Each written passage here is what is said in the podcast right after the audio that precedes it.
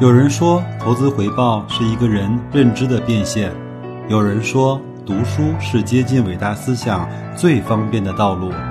我说，跟白老师一起畅游书海，慢慢变富。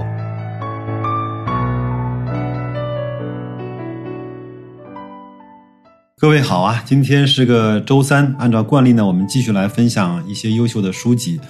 我们继续来分享这本闲来一做 S 化投资写的《慢慢变富》这篇文章呢，是跟格力相关的。文章的标题叫《投资是可以这样的》，我们一起风雨兼程。四月二十七号晚，格力电器公布了二零一四年的年报。那这篇文章应该是写在二零一五年的，对吧？最让股东感动的是。最让股东感动的不是他那份依然很靓丽的财务报表，而是令人大感意外的优厚分红，十转十派三十元。非常幸运的是，白老师也在这个时候也持有了不少的格力，也着着实实享受了这一次的十转十派三十元。贤大说啊，作为持有六年有余的小股东，很谦虚啊，自己赶紧拿出计算器来计算，首批持有成本为。八元左右，这个指的是前复权。后来呢，进一步的买入成本呢，到了十七块多，按照十八元来计算，股息率居然高达恐怖的百分之十六点六七。听完这个成本之后，我相信很多听我节目的持有格力的股东已经开始不淡定了。那么呢，也有很多人在后台问我，那白老师，你格力的成本是在多少？其实，在它没有十转十之前，它股价呢从三十多块涨到了将近六十块，我是一直在买买买。当然，它十转十之后就从五十几块跌到了啊，因为十转十嘛，要股价要除以二，那基本上就就是在二三十块。当它二零一五年股灾的时候，最低跌到过十六七块、十五六块吧。那我那个时候呢，开始很大量的买入。那所以，如果按照今年二零一九年，如果没有幺蛾子、没有黑天鹅、没有意外的话，它能够分红两块钱以上，那基本上白老师的股息收益大概在百分之十左右。这个就是我大致的隔离的成本。那我们继续来回到文章吧。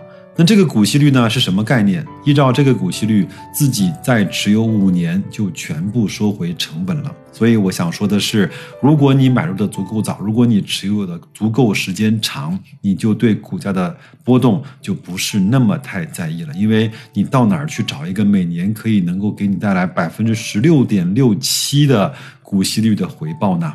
你修了一条水管，你打了一个水井，这个水井只要它不发生地震，或者说格力不发生这种严重的经营失败，你的收益和分红几乎是可以永续的。你说，如果卖出了这样的优秀企业的股票，我是不是一个大大的傻瓜？巴菲特曾经说过，希望持股的时间呢是永远。如果让他卖出一家优秀企业的股票，就像芝加哥公牛队卖出迈克尔乔丹一样的愚蠢。今天呢，自己对于他这句话可以说是理解的更为深刻了。原来投资可以是这样的，我们一起风雨兼程。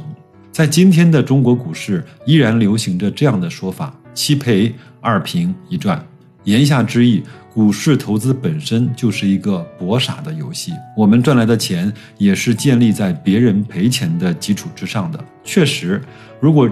我们将中国股市上所有的企业算作一家大企业的话，看着每天的高换手率，如果考虑其中的摩擦成本，那么它确实是一个零和的游戏，甚至是一个复合的游戏。不是我自己矫情，我常常这么想：如果将自己家的大部分金融资产投入一个博傻游戏，甚至是复合游戏之中，且不说赔钱，就是赚钱了，那这和参与那些赌博的游戏又有什么区别呢？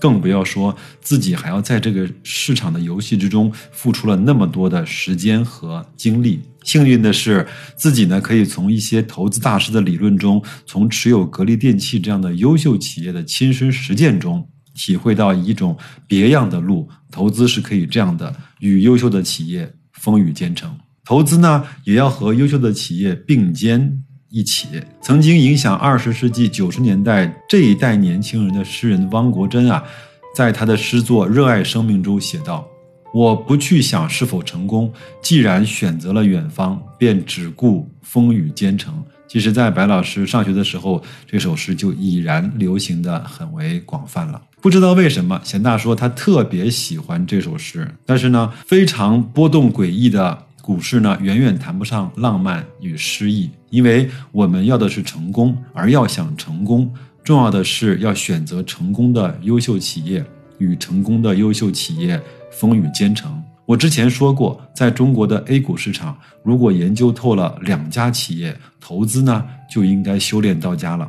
哪两家呢？我相信各位都不陌生。一家是贵州茅台，它在我录制这期节目的四月二十一号公布了它二零一九年的年报，依然是非常的优秀，对吧？但是股息率，白老师认为稍稍的低了一点点啊。茅台呢是幸运且能干。一家呢是格力电器，它是因为能干而幸运的企业。如果说茅台这样的企业是因为幸运好识别的话，格力电器这样的成功企业识别起来就需要一双慧眼了。而慧眼呢，用在其相对胜出的时候，因为就投资来讲，最重要的还是确定性。而行业内已经相对胜出，特别是奠定领军地位的企业。其强者恒强的可能性要远远大于那些小荷才露尖尖角的企业，这个道理非常明显。因为我们无法从现在的孩子中挑选出来谁是未来打网球的李娜和打篮球的姚明。就像我以前的一期节目里面曾经讲过，如果有人跟你讲这就是以后的苹果，这就是中国的亚马逊这样的话，我们不要听，因为它大概率成为不了。外国的亚马逊和那个苹果，我们当它整个在行业的垄断和龙头地位确立之后，再去买它，包括我们从二零。零几年，整个格力从成为了全球空调老大之后，你再去买它，到现在也是一个非常高的一个收益。包括我们看到每个人的手机里面都安装了微信之后，当我们开始抢红包的那年开始，你如果投资了腾讯，依然是一个非常可观的回报，对吧？其实呢，从二零零六年开始以后啊，格力电器便以其强大的品牌的美誉度。好空调、格力造，加上规模优势，加上成本优势，因为它是同行业之内最高的净利率，加上它的全全产业链的优势，占用上下游的资金。等同于无息的贷款，加上它独特的销售模式，因为它是和它的经销商共同持股的，加上它技术创新的优势，研发不设上限，加上它特有的企业文化，忠诚节俭，加上它优秀的管理层。开始傲视群雄，甚至成为中国制造业在全世界崛起的为数不多的代表企业之一。后来呢，事实也证明，在格力相对胜出之后，我们在任何一年的投资都是对的，哪怕在二零零七年这样的高点不小心买入，只要多付出。一点耐心，回报也是相当不错的，而且还是在七年的熊市之中。这是一种什么样的盈利模式呢？显然是所有投资者和优秀企业共赢的模式。股市上七亏二平一赚的魔咒，终于被优秀的企业化解了。这种盈利模式不仅道德，而且共赢。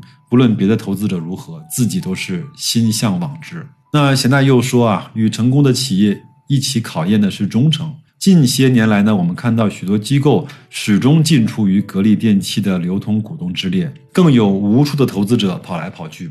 真正从头吃到尾的投资者又有多少呢？我们再回到今天二零二零年的这个时候，他公布了一个不太漂亮的年报的预告，也公布了一个相对比较惨淡的一季度的预报。那很多人会说，这一次真的不一样了，这一次真的是有。空调的天花板，这一次真的是对格力是一个很大的挑战和考验。我们其实，在白老师持有十年不到的格力的过程中，也碰到了无数次这样的这次不一样的环境和这次不一样的情况。钱大继续说，他呢也是仅仅持有六年有余，所以呢，对那些这么多年以来始终不离不弃的忠诚的格力股东，充满了敬佩之情。当然。我所说的忠诚，并不是不管不顾的愚忠和盲目的持有。比如说，价值投资者呢，卖出所持有的股票的时候，一般要遵循三个条件。这个我也经常说啊，再说一下：基本面发生了根本的变化，就是基本面恶化了；第二呢，就是股价太疯狂了，就是偏离了价值，有泡沫了；第三是发现了更好的标的。然而，为了严格的约束自己这种忠诚，最好的办法呢是去掉第三点，即发现了更好的标的，因为有时候呢，常常它。成为你自己换来换去的借口。那个时刻上，好像貌似大概好，可能会更好一点点，但是把时间拉长，弄不好反倒真的是拔掉鲜花，在浇灌杂草了。至于基本面发生根本性的变化，投资者更需要去进行独立的思考和独立的判断。比如，格力电器这些年来始终遭受市场的广泛质疑，就是企业发展的天花板问题。你看，在二零一五年的时候，这个天花板的论调一直都存在。然而呢，在这种质疑声中，格力却是连续多年的超预期之王。他给了一张图，就是二零一七年到二零一四年的收入和净利增长的情况。那这个图呢，我也会放在我的节目信息里。真正的投资者呢，并不希望上涨太快，这句话不是装叉，但是。这句话是很多人在持有一家公司很久以后的内心的独白。在牛市火爆的行情之中，格力的上涨幅度应该是说比较慢的，就是说会跑输大盘。我看到雪球的论坛里面经常会有说，还没有涨过大盘，格力你真的是不行了。那它的市盈率呢，一直是排在两千六百多只的最后的那个部分。在这种情况下，作为它的投资者，或多或少会有一些煎熬。然而呢，在贤大看来，真正的优秀企业并不需要上涨的太快，因为它始终保持在这种低估的状态。好处呢，至少有两个：第一个是，如果我们有现金流，我们就可以持续的买入；第二是分红之后，你可以进行再投资，这本身就是一种复利的做法。如果它上涨的太快、太疯，倒真的让人产生了焦虑和煎熬。时时刻刻，你都在犹豫是否要卖出。就自己而言，之所以坚持持有六年不动摇，一个很重要的原因就是它的低估值，就是自己找不到卖出它的足够的理由。巴菲特认为啊，自己的伯克希尔哈撒韦的公司股价不要偏离内在价值太多，也不要偏离的太少。自己呢，以前对这句话还不大了解，现在当然是更懂了一些。行文至此呢，我们还是要去重温投资大师的这些大道。格雷厄姆呢曾经指出，一个投资者最大的敌人不是股市，而是自己。他们或许在数学、金融、会计方面能力超群，但是他们如果不能够掌握情绪，他们无法从投资中获利。作为他最优秀的学生啊，巴菲特解释到，格雷厄姆的方法有三个重要原则。第一个是将股票视为企业，就是你买股票等于买了公司的一部分，这将给你一个完全不同于股市大多数人的视角。其次是安全边际，这将赋予你竞争的优势。最后呢，是你对待股市要有投资者的态度。如果你具有这种态度，你就能够战胜股市中百分之九十九的人，它可以赋予你。巨大的优势。格雷厄姆还说，真正的投资者几乎从不被迫出售其股票，也不会天天的关心股票的行情。投资的道理并不复杂，明白了其中的大道，我们还为什么要去念那些小的小道道呢？